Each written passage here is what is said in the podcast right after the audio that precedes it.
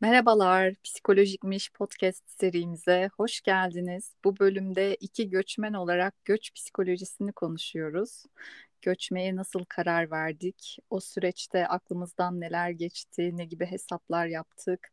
Böyle bir giriş yapalım dedik. Göç psikolojisi 101 ve Kevser'le birlikteyiz. Merhaba Pınar. Merhaba. Nasıl karar verdiniz Kevser? Sizinki planlı bir göçüş müydü? Evet bizimkisi planlı bir göçüştü. Biz aslında e, sürekli konuşuyorduk yurt dışında yaşayalım hayatımızın bir döneminde. Oradaki hayata bir bakalım insanlar nasıl yaşıyorlarmış ya da biz oraya adapte olabilir miyiz? Orası bize bir şeyler katar mı diye sürekli aklımızda dönen bir düşünceydi bu.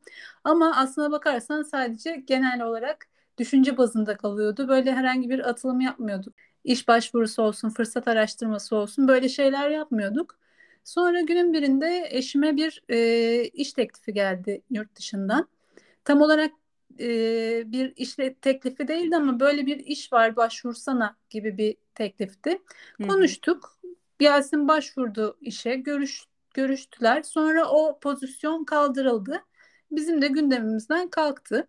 Hı hı. Ama bir süre sonra e, tekrar gündeme geldi. Pozisyon tekrar açılmış gelmek ister misin diye zaten ilk görüşmeler yapıldığı için e, direkt başlayacaktı Yasin kabul almış gibi oldu. Ama Hı-hı. o dönemde de Türkiye'de ekonomik olarak durumumuz çok iyiydi. Yasin bana tekrar söylediğinde işte tekrar pozisyon açılmış çağırıyorlar dediğinde ben güldüğümü hatırlıyorum. Böyle dalga geçer bir gülüşle gülmüştüm. Yani şey gibi düşünmüştüm o an anlık düşüncem bu e, halimizi bırakıp niye gidelim ki diye düşünmüştüm.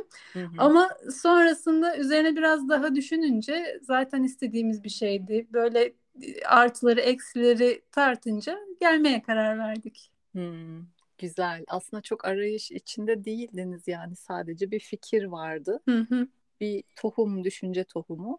Hı-hı. Sonra e, sizin dışınızda gelişen bir takım faktörler o tohumu sulamaya başladı. Hı-hı. Filizlenmeye başladı ve sonra e, ya belki de denemeye değer gibi Hı-hı. hani bir deneyelim gibi o ilk adımı atmış oldunuz. Hı-hı. Kahramanın yolculuğu gibi aslında biz bir çağrı aldık ve o çağrıyı takip ederek buraya geldik. Aynen macera çağrısı. Evet. Ee, insanın ekonomik koşulları ya da ne bileyim içinde bulunduğu çevre, sosyal çevre, iş yaşantısı bunlar yerli yerinde olunca ve genel olarak hayatından da memnun olunca e, o çağrıyı takip etmek çok kolay olmamıştır diye tahmin ediyorum sizin açınızdan. Hı hı, Çünkü hı. konfor alanını terk etmek zordur genel olarak. Hı hı. Ama öte yandan da e, tam bir bilinmez macera çağrısı vardı. O macera da aslında çekici gelmedi değil hatta hatta senin söylediğini belki biraz tam tersi gibi olacak ama e, oradaki o rahatlık aslında bizi böyle bir şey de deneyebiliriz'e biraz daha yaklaştırdı. Çünkü hani gittik denedik olmadı dönebileceğimiz bir yer var evimiz var işte belli bir miktar paramız var bunu deneyebileceğimiz konforumuz da vardı aslında. Hmm. Ha, güzel. Güvenli alan o kadar güvenliydi evet. ki. en kötü yine güvenli alana dönebiliriz. Güvenli Hı-hı. alan zaten bizim diye baktınız. Hı-hı. Ve biraz daha e, sınırlarımızı genişletelim, kendimizi genişletelim şeklinde bir motivasyonumuz vardı. Güzel, Hı-hı. güzel. Siz nasıl karar verdiniz peki? Bizim çok komik oldu. Ee, şimdi eşimin e, çalıştığı şirket diyeyim İspanya'da başka bir şirketi satın almıştı. Hı hı. Ve benim eşim zaten buraya gelip gidiyordu zaman zaman. Ee, yani seyrek aralıklarla gelip gidiyordu. Yani İspanya bizim hayatımızda hani orada bir yerde duran ve ara ara gidilen, iş için gidilen bir yerdi. Sonra bir gidişi için e, yani bir İspanya ziyareti için eşim bizim lisenin mail grubuna mail atmış ben İspanya'ya gidiyorum. Orada hali hazırda bulunan, yaşamakta olan Pertemniyeliler varsa onlarla da görüşmek, tanışmak isterim diye. Çünkü yaptığı iş biraz lokal insanları da tanımayı gerektirecek bir noktaya gelmişti. İşte marketleri iyi bilen, market fiyatlarını iyi bilen insanları e, bulup onlarla tanışması da ona katkı sağlayacaktı. Sonra e, bu maili gören bizim lise arkadaş tayfamız oturup ya sanki yerleşmeye gidiyor lokal arıyor bu da Açıp gülmüşler. Hatta böyle e, büyük plazma TV'den e, birlikte açıp izlemişler. yani o mail böyle bir espri konusu ve e, kitlece gülünen bir espri konusu haline gelmiş. Sonra işte bize de anlattılar bunu. Biz böyle yaptık çok güldük falan diye. Sonra e, onlar bizdeyken konuşuldu bu konu. Başka bir arkadaşım daha vardı. O da dil okulunda çalışıyordu. E, o da şey dedi. Ya dedi işte bizim dil okuluna böyle geliyor insanlar. iki sene kalıyorlar, gidiyorlar. Sonra başka bir ülkede yaşıyorlar. Sonra iki sene sonra tekrar yer değiştiriyorlar. Ne kadar enteresan bir yaşam biçimi dedi. Benim de aklımdan Aa, aslında güzel olabilir böyle bir hayat. Hani keşke deneme fırsatımız olsaydı diye bir düşünce geçti. Evrene mesajını göndermişsin. Aynen. Ve üç gün sonra, üç gün gibi uzun bir zaman dilimi sonra evren cevap verdi. Dileğim benim için emirdir dedi ve e, İspanya'ya kalıcı olarak gider misiniz diye bir teklif geldi eşime. Ben tabii ilk anlamadım olayı. Çünkü eşim ben İspanya'ya gidiyorum dedi. Ha tamam okey dedim ben de. Ama dedi temelli gitmem gerekiyor bu sefer. ben de tabii ki çok şaşırdım. Çünkü hani orada duran ve ara ara gidilen bir yer birden hani evimiz mi olacak diye dehşete kapıldım tabii ki. Ve senin dediğin gibi bizim hayatımız da aslında çok e, rahattı İstanbul'dayken. Ben Gayrettepe Florence Nightingale Hastanesi'nde çalışıyordum.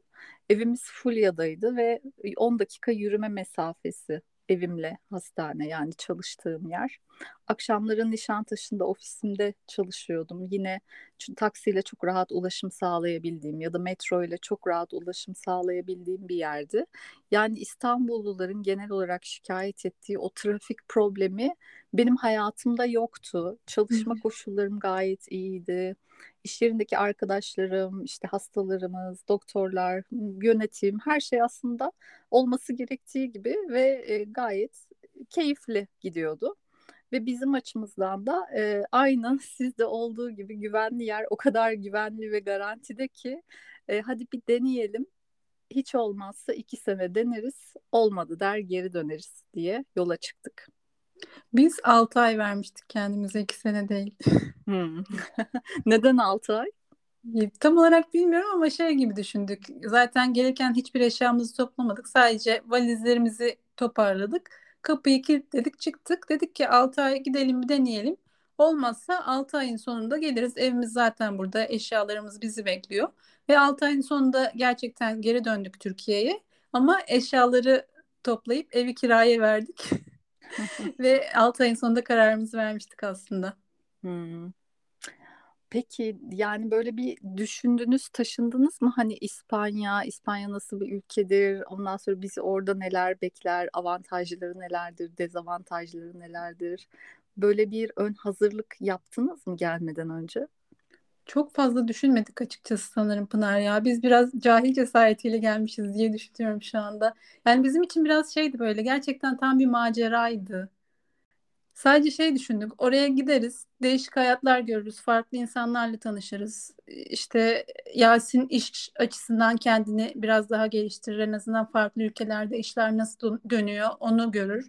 Ben işte farklı bir ülkenin mutfağını tanırım şeklindeki artıları eksileri düşündük. Çok aşırı derinlemesine bir analiz yapmadık açıkçası. Hı hı. Belki de o garantiye olan güvenle aşırı analiz yapma Hı-hı. ihtiyacı duymamışsınızdır. Çünkü herkes bizim durumumuzda olmuyor. Yurt dışı ile ilgili düşünmeye başladığında mesela insanların bir birikimi oluyor ve o birikimi kullanarak bu adımı atmaya Hı-hı. karar veriyorlar.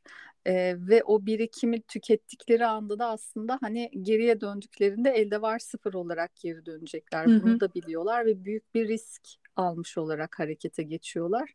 O yüzden çok araştırıyorlar işte ülkeleri hatta eyaletleri bile tek tek gözden geçirip bizim için en avantajlısı hangisi olabilir, hangisinde yaşam şartları daha elverişlidir gibi analizler yaparak harekete geçiyorlar. Hı hı.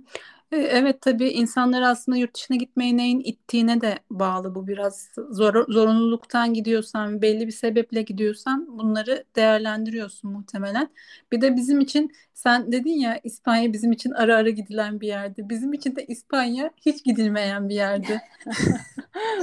Daha önce hiç İspanya'ya gelmemiştik ve tatil planı dahi yapmamıştık İspanya'ya dair ama geçmişe dönüp baktığımda o dönem İspanya ile ilgili ne var geçmişimde diye şöyle bir cümle var aklımda.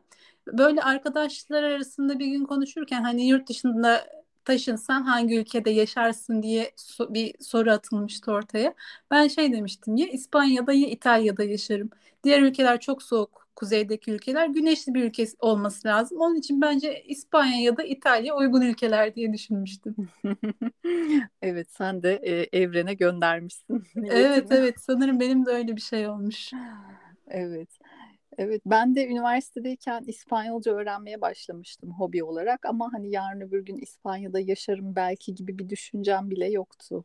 Ee, Çok çok beklenmedik bir şekilde gelişti bizim açımızdan. Ama şu bir etken, hani karar vermemize en çok yardımcı olan etkenlerden bir tanesi. Ee, güzel, hani iyi işlerimiz var, ee, kazancımız yerindeydi çok şükür. Ondan sonra işimizden memnunuz, sosyal çevremizden memnunuz, mesleklerimizden memnunuz. O dönem Türkiye'nin ekonomik koşulları müthiş iyi değildi ama bu kadar da kötü değildi. Hı hı, Ee, böyle bir ortamdayken e, şunu düşündük, biz e, çocuk sahibi olmak istiyorduk. Ve dedik ki şimdi bizim çocuğumuz olsa biz hayat boyu e, çalışsak işte para kazansak biriktirsek ona işte bir takım e, fırsatlar olanaklar yaratmaya gayret etsek bir İspanyol vatandaşının sahip olduğu olanaklara asla ulaştıramayacağız. kesinlikle. O yüzden e, sadece hani çocuğun İspanyol vatandaşı olabilme gibi bir imkanı varsa denemeye değer diye düşünerek hani en çok bizi motive eden hı, şey oydu. hı hı. Bir de tabii şey avantajı var. Çocuğun çift dilli büyüyor olması da büyük bir avantaj. Doğar doğmaz İspanyolca öğreniyor. Hı hı. Evet evet onun getirdiği şeyler tabii bambaşka.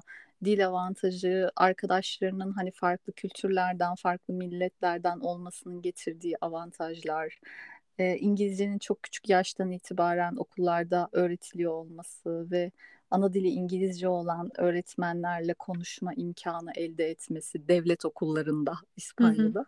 E, bunlar gerçekten çok çekici faktörler İspanya özelinde baktığımızda. Tabii hı her hı, ülke böyle değil ama İspanya'nın böyle avantajları vardı. hı hı. Bu arada bizim de e, bu kadar kolay karar verebilmemizin sebeplerinden bir tanesi çocuğumuzun olmamasıydı. Çocuğumuz olsaydı gelmeyebilirdik açıkçası. Çünkü o benim gözümde daha büyük bir şey. Çocuğun oraya adapte olması, ona okul bulmak, o bambaşka zorlukları da beraberinde getiriyor. Biz sadece ikimiz olduğumuz için çok rahat hareket edebiliyorduk. İşte gideriz 6 ay sonra beğenmezsek döneriz diyorduk. Mesela ama çocuğun olsa gidip oraya okula yazdırıp 6 ay sonra dönmek o kadar kolay olmayacaktır.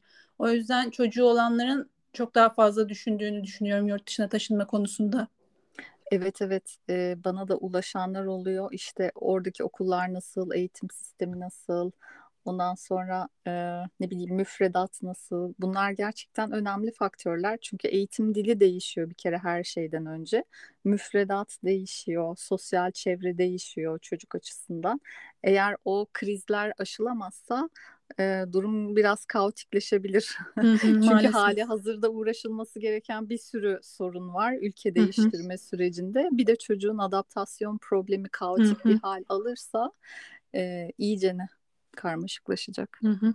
Tabii çocuğun adaptasyonu yanı sıra aslında dil bilmediğin için senin çocuğun okuluyla ya da diğer arkadaşlarının velileriyle iletişim kurman sorun olduğu için yine farklı alanlarda da aslında problemleri beraberinde getiriyor. Hı hı, doğru söylüyorsun. Yani gittiğin ülkenin dili neyse o dilde eğitim görüyor. Tabii ki hı, devlet okullarında. Ee, international okullar düşünüyorsan işte eğitim dili İngilizce olan okullar. Onun da e, müthiş masrafları oluyor. kesinlikle. O yüzden e, o konular evet çocuklu aileler için üzerinde daha ayrıntılı durulması gereken konular. Hı hı.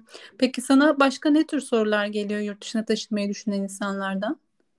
E, market fiyatlarını çok soruyorlar. E, genelde hani şöyle bir teklif var, e, şu kadar teklif ediyorlar. E, orada geçinebilir miyiz? İşte üç kişilik bir aileyiz, dört kişilik bir aileyiz, Hı hı, geçinebilir miyiz gibi sorular geliyor. e, ben tabii ki hani böyle bir araştırma yapmıyorum uzmanlık alanım Hı hı. değil E, ama yine de e, şöyle bir cevapla hani yardımcı olmaya çalışıyorum. Tamamen sizin yaşam standardın, standardınıza bağlı aslında e, geçinip geçinemeyeceğiniz ya da mutlu olup olmayacağınız o rakamlarla. Çünkü Kesinlikle. yani hangi ülkeye giderseniz gidin o ülkenin gerçekten çok böyle kıt kanaat e, zor ekonomik koşullarda geçinen insanları var. Son derece konforlu ve lüks koşullarda yaşayan insanları var. Hı hı. Siz e, işte Türkiye'deyken hangi standartta yaşıyordunuz? Hangi standarda kadar düşmek ya da çıkmak sizi nasıl etkileyecek? E, bu soruların cevapları sizde aslında. Hani onları kendi kendinize sormak ve e, ona göre hareket etmek gerekiyor. Çünkü bazı insanlar var gerçekten o alıştığı standartların altına düştüğünde çok mutsuz oluyorlar. Hı Ve hani keşke gelmeseydik, çok kötü bir karar yaptık, çok kötü bir seçim yaptık diye pişmanlıklar yaşıyorlar.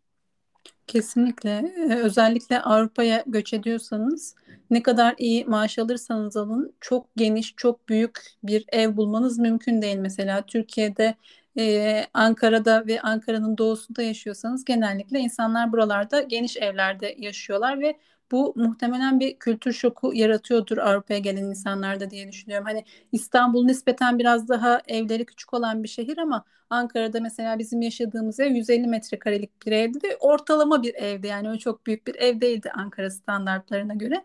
E buraya geldik maksimum 90 metrekarelik bir evde yaşıyoruz. Ben çok mutluyum bundan bu arada. Temizlik için ayırdığım vakit çok çok düştü. Türkiye'de de niye o kadar vakit ayırmışım yıllarca niye o evi temizlemişim diye çok pişmanım. Ama bundan hoşlanmayacak insanlar da mutlaka vardır diye düşünüyorum. Evet evet evlerin küçük olması çok büyük bir e, şikayet sebebi Hı hı, özellikle Avrupa'ya göç eden insanlar açısından. hı hı, Doğru yani ilk etapta ona alışmak gerçekten zor oluyor. Çünkü e, hani küçük bir dolabın var mesela hani her şeyden öte e, kullandığın kıyafet sayısını azaltman gerekiyor. İşte hı. eğer soğuk bir iklimde yaşıyorsan monttur, bottur, hırkadır, kazaktır filan zaten yer kaplayan şeyler. Böyle bir türlü sığamama durumu söz konusu olabiliyor. Hı hı. Hatta bizim bir arkadaşlarımız vardı. Buraya Türkiye'deki eşyalarını getirmişlerdi ama eve sığmadığı için o eşyaları satıp buradan yeni eşya almak zorunda kalmışlardı. Evet tahmin edebiliyorum. Bizdeki böyle kocaman masalar, kocaman koltuklar Evet. buradaki evlere çok uyumayacaktır. Hı hı. Evet, bu var. Bir de şey var. E, tabii ki Türkiye'de mesela ev temizliği için e, biriyle anlaşabiliyorsun ve gerçekten Avrupa fiyatlarına göre çok uygun fiyatlara ev temizliği hizmeti alabiliyorsun.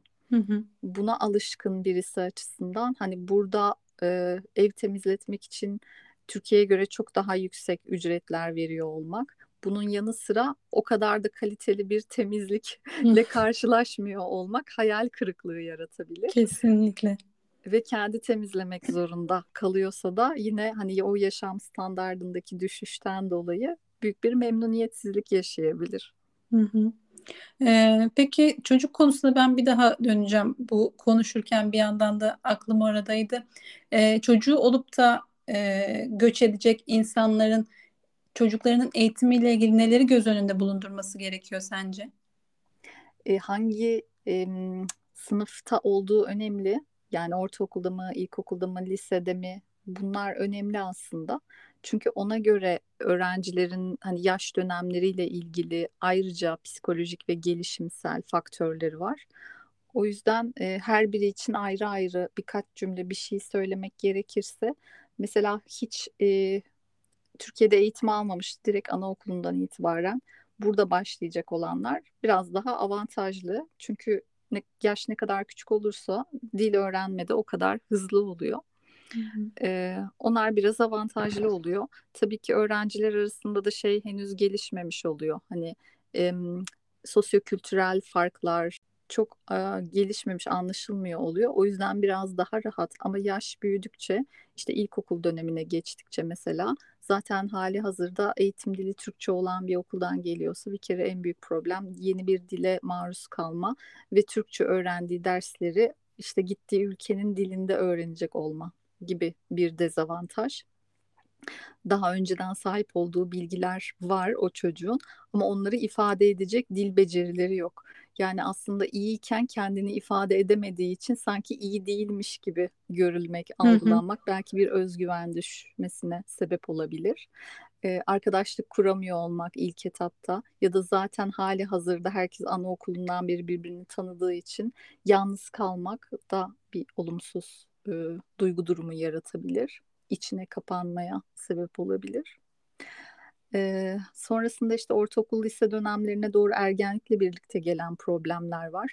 Çocuklar biraz daha böyle e, yargılayıcı, ayrımcı bakabiliyorlar birbirlerine. Bunun getirdiği bir zorluk olabilir. Ya da belki de kolaylık olabilir. Aa farklı biri geldi. Herkes onu tanımak ve onu anlamak isteyebilir. Mesela ben bir arkadaşımdan şöyle bir şey duymuştum. Ee, burada yaşıyor. Ee, çok küçük yaştan beri ve international okula gidiyor. Ama international ortamda hani Türk olduğunu vurgulamaktan geri duruyor bir şekilde. Belki hı hı. aileden öğrenilmişlik var. Hani çok Türk gibi değil de sen İspanyol gibi yaşa davran gibi bir vurgu var belki aileden gelen. Dolayısıyla Türkmüş gibi değil de daha böyle hani international bir aileyiz. Hani ben de İspanyolum gibi takılmaya çalışıyor hı hı. okulda ve bir şekilde kendini baskılanmış da hissediyor. Yani aslında kendi kendini baskıladığı için bu baskılanmış hı hı. hissediyor.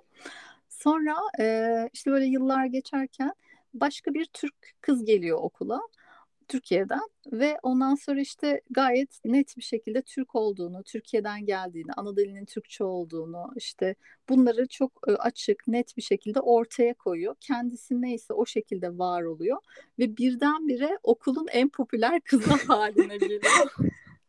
Tabii çocuk pişman. Aynen benim arkadaşım acayip bir hayal kırıklığı yaşıyor. Ya bir dakika o popüler Türk kızı ben olmalıydım şeklinde böyle bir hani rol çalınmış hissediyor kendinden. Böyle bir durum yani tam tersine de gelişebiliyor olaylar. Bu bana Feriha'yı hatırlattı biraz. Sen bilmezsin tabii böyle dizileri. Ay Kevser Feriha'yı ben de İspanyolca öğrenmek için İspanyolcasından takip etmiştim. Aa, çok bir güzel bildiğim bir dizi o zaman bunun evet. üzerinden yürüyebiliriz. Evet. Da şey vardır ya kendisi böyle yalan söyler söyler sonra okula bir tane kız gelir babasının e, şey olduğunu kapıcı olduğunu saklamaz mesela. Aha. Da ona bakıp böyle iç geçirir. Bana onu hatırlattı. Evet evet farklı dinamikler. Evet. Hı hı.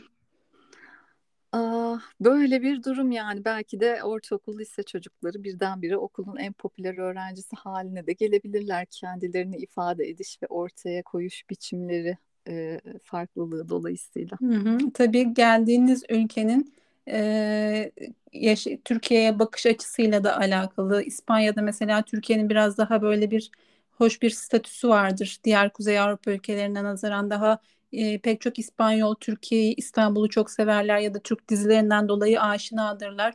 O yüzden Türklere genellikle sempatiyle yaklaşırlar. Ama başka ülkelerde ırkçılığa maruz da kalabilirsiniz Türk olduğunuz için.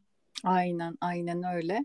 Ee, İspanya'da bir Almanya gibi hani önceden gelmiş ve adaptasyon konusunda çok zorluk çekmiş bir e, nesil yok.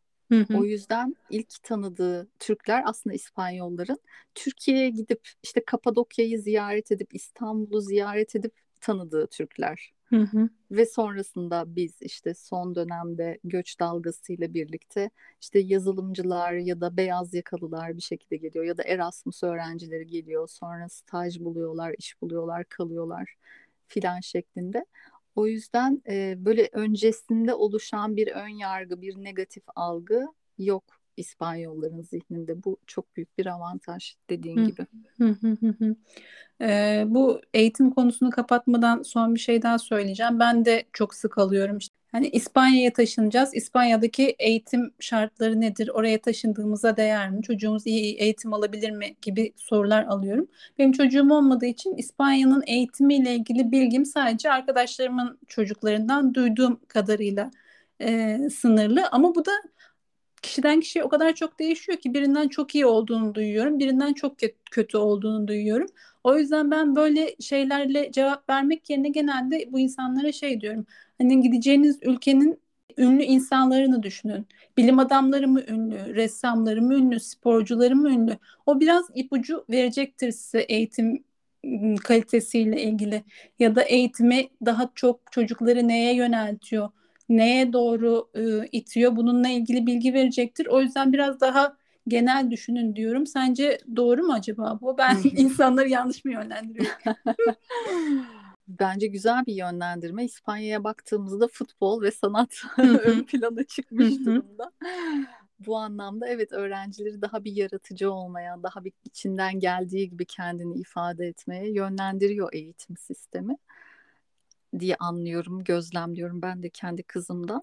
Hı hı. Benim için de önemli olan aslında hani verilen e, içerik hani müfredat tabii ki önemli ama bunun yanı sıra verilen değerler yani çocuğa hangi değer sistemini, hangi etik ilkeleri öğretiyorlar, hangi insani değerleri aş aşılıyorlar. Bunlar bence çok önemli ve İspanya e, bu anlamda hani çocuğun yardımlaşma, dayanışma, senden daha güçsüz olanın elinden tutma, e, başkasının başarısına sevinme, onu alkışlayabilme, hani bir şey kötü de gitse onun üzerinde çok durmama, ya bir şey olmaz bir dahaki sefere yaparsın hı hı. diyebilme. Hani bu anlamda gerçekten çok besleyici olduğunu düşünüyorum. Psikolojik anlamda da çok katkıları olduğunu düşünüyorum bu yaklaşımın. Hı hı. Tabii bu senin için olumlu bir şeyken aslında çocuğunu böyle çok sıkı bir mühendis disipliniyle yetiştirmek isteyen insanlar için de olumsuz bir şey. O yüzden aslında e, ülkenin ünlü insanlarına, başarılı isimlerine bakıp da karar vermek ve tabii ki kendi çocuğundan ne bekliyorsun ya da çocuğunun kapasitesine az çok biliyorsundur okul çağına geldiği için. E, buna göre karar vermek iyi olur diye düşünüyorum ben. Doğru söylüyorsun dediğin gibi. Yani çok süper dil becerilerim olsun, çok süper matematiksel becerilerim hı hı. olsun ve bunlara özgü hangi okulları bulabilirsin? Ee, onları iyi araştırmak lazım. Tamamen kişisel tercihler giriyor devreye. Hı hı hı. Bu arada hep şeyi konuştuk. Ev ve çocuklu senaryolarını konuştuk. Bir de yalnız başına yurt dışına gelen insanlar var. Onlarla ilgili herhangi bir söyleyeceğin şey var mı? Ah çok var Kevser. Benim danışanlarımın büyük bir kısmı zaten özellikle son dönemde göç etmiş insanlar olduğu için hı hı. yalnız başına göç etmiş olan insanlarda da öncelikle yalnızlık çok vuruyor. Hı tabii ki hani dışarı çıksa da işi de olsa, iş arkadaşları da olsa, bir küçük sosyal çevre yaratmış da olsa kendine, kendi evine geldiğinde yalnız başına ve bir şeye ihtiyaç duyduğunda, bir acil durum olduğunda yine yalnız başına ee, işte Türkiye'de ailesi bir yerlere gidiyor, bir şeyler yaşıyor, düğünler oluyor, bayramlar oluyor. Hani o esnada onların yanında olamıyor ve bütün bayramları burada yalnız başına geçiriyor. Bu bir e, dezavantaj. Madde kullanımının yaygın olduğu ülkelerde bir şekilde bu madde kullanımları da işin içerisine girdiğinde panik ataklar ya da zaten altyapıda var olan bir takım psikolojik problemlerin tetiklenmesi gibi durumlar söz konusu oluyor. Ve o noktada da e, yardım arayışı içerisindeyken benimle karşılaşıyorlar. Aslında o zaman e, göç etmeden önce biraz kendini ölçüp tartıp yurt dışında yaşayabilir misin? Buna uygun musun? Ya da gideceğin ülke sana uygun mu? gibi şeyleri değerlendirmek sonrasında pişman olmaktan daha iyi olur değil mi? Benim güçlü taraflarım neler, benim zayıf taraflarım neler, e, gitmeden güçlendirmem gereken noktalarım neler, gideceğim ülkenin avantajları, dezavantajları bunlar çok önemli. Çünkü mesela Almanya'da e, köy gibi yerlere göç ediyorlar mesela. Hani aa yurt dışına gidiyorum. diye gidiyor ama gittiği yer bir köy e, akşam 7'de hayat bitiyor.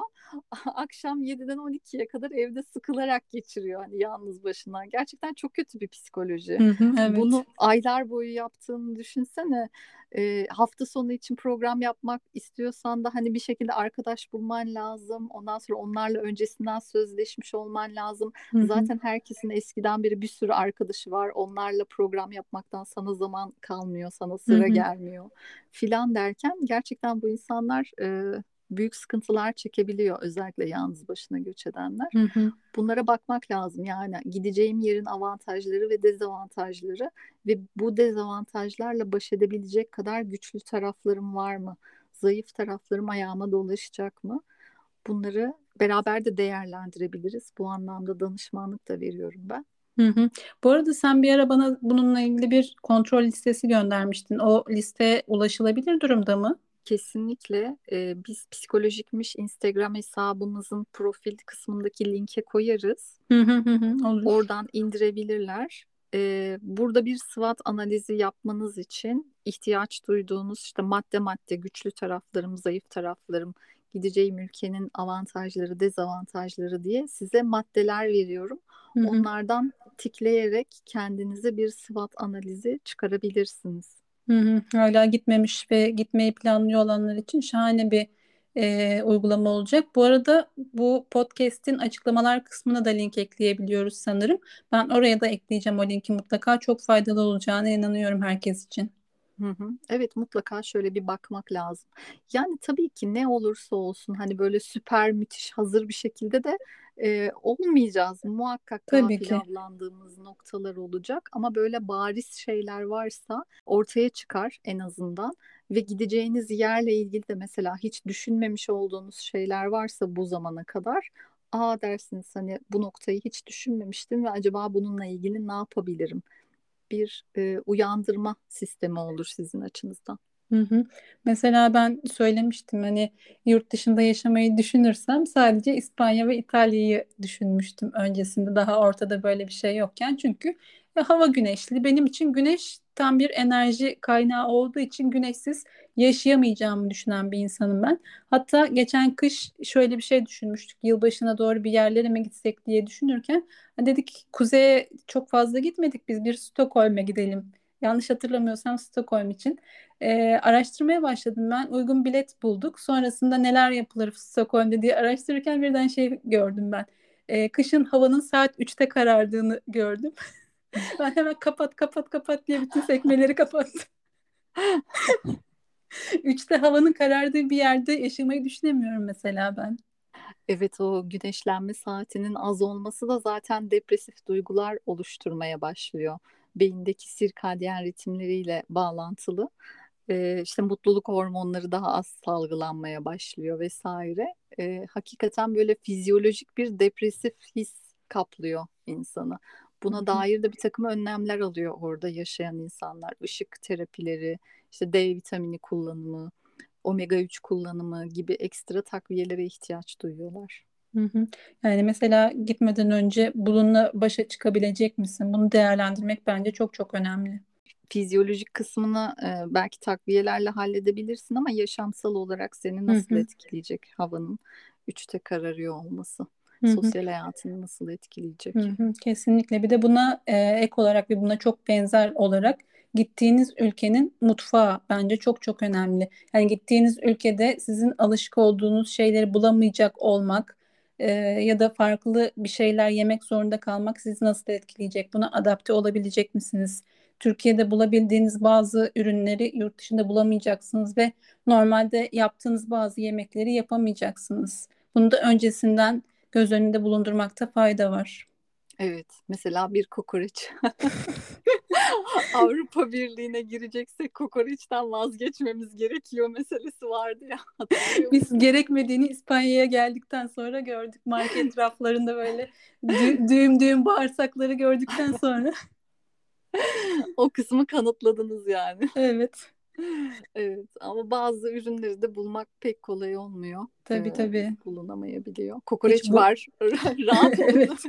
rahat olun ama hiç bulunamayan bazı, bazı ürünler var ya da çok zor bulunabilen işte normalde gidip köşedeki bakkaldan alabildiğin ama burada özel bir markete gitmek zorunda kaldığın ürünler olabiliyor.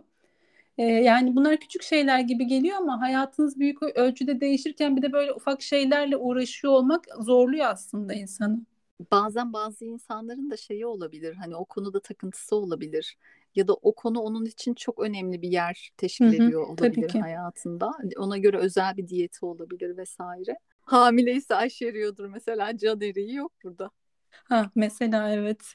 Yani beni biraz e, şey yapıyor hani e, yargılamak istemiyorum ama mesela şu anda markete gittiğinde kırmızı erik var ve o eriğe bakınca ben şey diyorum. Ya bu iki ay önce can erikti. Yani onu niye bana satmadınız? Bunu satıyorsunuz.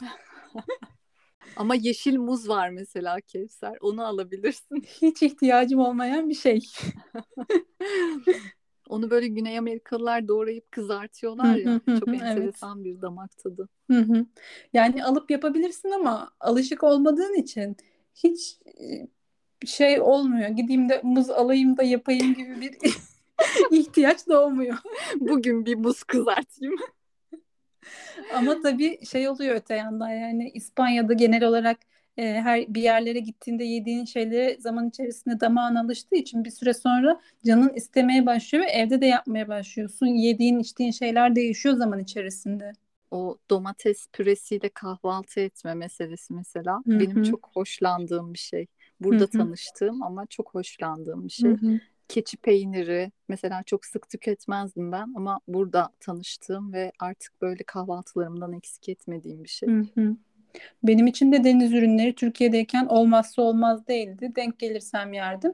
Burada başlarda ben çok sevmiyorum falan derken şu anda bir seçme durumum olduğu zaman diğer her şeyi bir kenara atıp deniz ürünlerini tercih etmeye başladım. Fiyat performans açısından Hı-hı. da çok avantajlı deniz Hı-hı. ürünleri Türkiye'ye göre. Yani böyle değişikliklere de eğer e, kendinizi kapalı hissediyorsanız bu zorlanacağınızın göstergesi. O yüzden bunları da mutlaka göz önünde bulundurun. Örneğin ben sabah kahvaltısında simit yemezsem yaşayamam diyorsanız epey zorlanacaksınız diye düşünüyorum.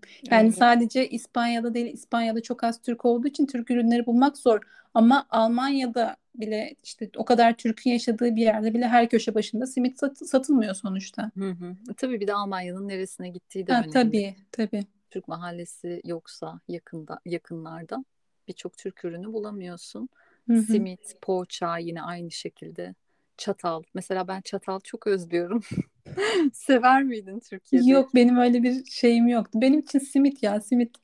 Yani yapıyorum, yiyorum, istediğim zaman yapabilirim. En azından öyle bir becerim var. Ama sabah kalkıp canım simit çekti deyip 5 dakika sonra gidip sıcak simit alabilme lüksü apayrı bir şey. Yani simit istediği zaman canın önceden bir planlama yapıp hazırlaman gerekiyor burada. Ben de metrodan inerdim Nişantaşı'ndaki ofise geçerken. Böyle bir sürü zaten şey olurdu. El tezgahında simit, çatal, poğaça satanlar hı hı. olurdu. Ben de çatal alırdım. Hemen böyle çayla onu yerdim seanslardan önce ofiste. Onu özlüyorum mesela. Çatal. İşte yurt dışına gidince bu tür e, rutinlerimiz de değişiyor. Özledik be memleketi. Peki zaman içerisinde özlemin azaldı mı? Hiç değişmedi mi? Ee, çok enteresan şeyler oluyor. Şimdi ben bu göçle ilgili olduğum için göç e, psikolojisi literatürünü de okuyorum, takip ediyorum. Mesela şey diyorlar, e, yurt dışında yaşayan ya da herhangi bir hani evinden, memleketinden uzakta yaşayan insanlar için e, evinde, memleketinde özlediği şeyler bir noktadan sonra fetiş objesi haline gelir diyorlar. Hmm. Mesela işte e, ülkendeki bir sokak, bir manzara, Ondan sonra ne bileyim bir kafe ve onu böyle zihninde canlandırırsın. Çok özlersin. Hani çok canın çeker. Böyle arzularsın orayı, orada olmayı, orada yaşadığın duyguları. Sonra gidersin ziyaret ettiğin esnada o kafeye, o sokağa her neyse ve aynı şekilde hissetmezsin mesela. Hı hı. Daha e, hani o hayalindeki gibi değildir orası. Çok enteresan bir şekilde e, uzakta onu düşlemek ve onu hayal etmek seni daha çok cezbetmeye başlar hı hı. diyor mesela göç literatüründe de bir noktadan sonra. Artık onun gerçeği seni o kadar da tatmin etmez. Onun fantazisiyle yaşadığın duygular daha ağır basmaya başlar. Hı hı. Bana da zaman zaman böyle oluyor biliyor musun? Yani böyle belli mekanları çok özlüyorum. Hani keşke şurada bir otursam, şurada bir çay içsem diyorum. Ama oraya gittiğimde Orada öyle hissetmiyorum. Çünkü oradaki insanlar değişmiş bir kere her şeyden önce. Böyle bir farklılık var. Genel insan profili değişmiş ve sonra işte kalabalık, kaos, gürültü filan bunlar da işin içine girdiğinde oradan aldığın keyfi düşürüyor. Ama halbuki benim böyle fantazilerimde orada böyle o ne güzel yağmur yağıyor ben çayımı içiyorum. Etraftan böyle güzel yemek kokuları geliyor. Öyle olmuyor maalesef gerçeğinde. O yüzden e, bunu fark ettikten sonra biraz algım değişmeye başladı Türkiye'de özlediğim yerlere dair. Bu bana biraz nostalji duygusunu hatırlattı. Yani aslında sen o yeri, o yemeği özlemiyorsun da işte 3 yıl önce orada yediğin bir anı özlüyorsun ve o ana dönmen mümkün değil. Türkiye'de yaşıyor olsan da zaten o ana dönemezsin. Evet. İşte Türkiye'de yaşarken o anın çok geride kaldığını ve onu asla tekrar deneyimleyemeyeceğini fark etmiyorsun. Çünkü Hı öyle bir sert şey yok arada, kopukluk yok. Hı hı. Ama o kopukluklar girdiği vakit araya aradaki fark çok daha göze çarpan bir biçimde karşına çıkıyor. Hı hı. Ben bunu daha önce Kırklareli'nden Ankara'ya göç ettiğimde yaşadığım için burada çok fazla yaşamadım diye düşünüyorum. Çünkü ben 18 yaşında üniversiteye gitmek için Ankara'ya taşındım ve ondan sonra buraya taşınana kadar bütün yaşamım Ankara'da geçti. Ve aynı şeyleri yaşıyordum ben. Kırklareli'nde bir şey özlüyorum. Gittiğimde oraya gidiyorum mesela aynı duyguyu vermiyor. Gittiğimde o yemeği yiyorum aynı duyguyu vermiyor. Bir şeyler değişmiş oluyor ya da sen değişmiş oluyorsun ve aynı şeyleri tecrübe etmiyorsun. Bunu bildiğim için buraya geldikten sonra benzer şeyler yaşamadım açıkçası. Hmm. İlginç. Ben buraya gelince deneyimlemiş oldum. Belki ben de doğma büyüme İstanbul'da olduğum için İspanya'ya göç edene kadar böyle bir şeyi orada deneyimleme fırsatım olmamış olabilir. Bu arada yurt dışına İstanbul'dan gelmekle Türkiye'nin başka bir yerinden gelmek arasında çok çok büyük fark var. Ben kendimi ve İstanbul'dan gelenleri kıyasladığımda bunu görüyorum. İstanbul'dan gelenler çok daha zorlanıyorlar. Çünkü İstanbul e, pek çok kişinin orada yaşarken idealize ettiği, çok sevdiği, aşık olduğu bir şehir. Ankara öyle bir şehir değil. Kırklareli de öyle bir şehir değildi. Hmm. Yani tamam orada yaşarken belli bir anılar biriktirdiğin için seviyorsun zaman içerisinde ama ayrıldıktan sonra aklına bile gelmiyor. Hmm. İstanbul öyle bir şehir değil. O yüzden İstanbul'dan gelenler daha fazla zorlanıyorlar. Benim gözlemlediğim evet. kadarıyla. Evet evet İstanbul bambaşka ya. Hı hı. Tabii yani ben de gittiğimde zaman zaman mesela tarihi yerleri ya da hayatımın bir döneminin geçtiği yerleri ziyaret ettiğimde sanki böyle üzerime duygular üşüşüyor, hatıralar üşüşüyor, beni istila ed- ediyorlarmış gibi hissediyorum. Ben biraz böyle garip bir insanım ya bu anlamda. ya o pek çok kişinin başına geliyordur yaşadığı yeri çok çok seviyorsa eğer diye düşünüyorum. Ama dediğim gibi hani seni çok kendine bağlayacak bir özelliği olmayan e, burada yaşadığından çok da farklı olmayan ya da belki daha kötü koşullar sunan bir şehirden geldiğin zaman şehri ya da işte oranın caddelerini, sokaklarını çok fazla özlemiyorsun. Belki özlediğin restoranlar olabilir. O restoranın özel bir yemeği olabilir. Arkadaşların olabilir. Ama mekanlar biraz daha senin için geri planda kalıyor. Ben duygusal bağ da çok kuruyorum herhalde yaşadığım hmm, yerle. Olabilir evet. E, burayla da çok kurdum mesela hani İspanya ile Madrid'le çok derin duygusal bağlar kurmuş durumdayım. Olur da buradan gidecek olursak burayı da çok özleyeceğim. ya ben burayı da özlemem sanırım ya. Belki bu benim benimle alakalı bir şey olabilir. Hmm. Yani burayı sevmiyor değilim. Çok seviyorum. Hatta belki bugüne kadar yaşadığım en çok severek yaşadığım şehir. Ama ayrılmak durumunda kalırsam yıkılmam herhalde. Hmm. Ay öyle demek Kevser. Biz bak ev değiştirdik. Eski evimi bile özlüyorum. eski evimi, apartmanımı, eski evimin yanındaki park, köşedeki fırın falan. Ay ben garip bir insanım yani ya. Benim için yer değiştirmek gerçekten çok olağan bir şey. Hatta olması gereken bir şey. Biz Türkiye'de de çok sık ev değiştirmiştik. Buraya geldikten sonra da bu yaşadığımız yani ilk kaldığımız bir aylık evde sayarsak üçüncü ev. Ve bana bir süre sonra şey oluyor. Ev değiştirme zamanımız geliyor gibi böyle bir titremeye başlıyorum. ev, evi de değiştiremezsek eğer o süre zarfında evin içini değiştiriyoruz, şeklini değiştiriyoruz, eşyalarla oynuyoruz. Farklı işte bunlar kişisel farklılıklar. Hı hı. Ve bununla bağlantılı ben e, Zeytin Ağacı'nı izlerken ve o konuları e, konuşurken şöyle bir şey düşünmüştüm. Sana sorma fırsatım olmadı. Fırsatını bulmuşken sorayım. Benim ailemin geçmişinde göç var. Acaba bununla alakalı bir şey olabilir mi? Yani olabilir belki de ee, ama işte senin kişisel mizaç özelliklerinle çok bağlantılı. Eminim sizin ailede göç var ama sizin aileden başka bir insanda hani bir şeylere çok bağlanıyordur, seviyordur. Hmm.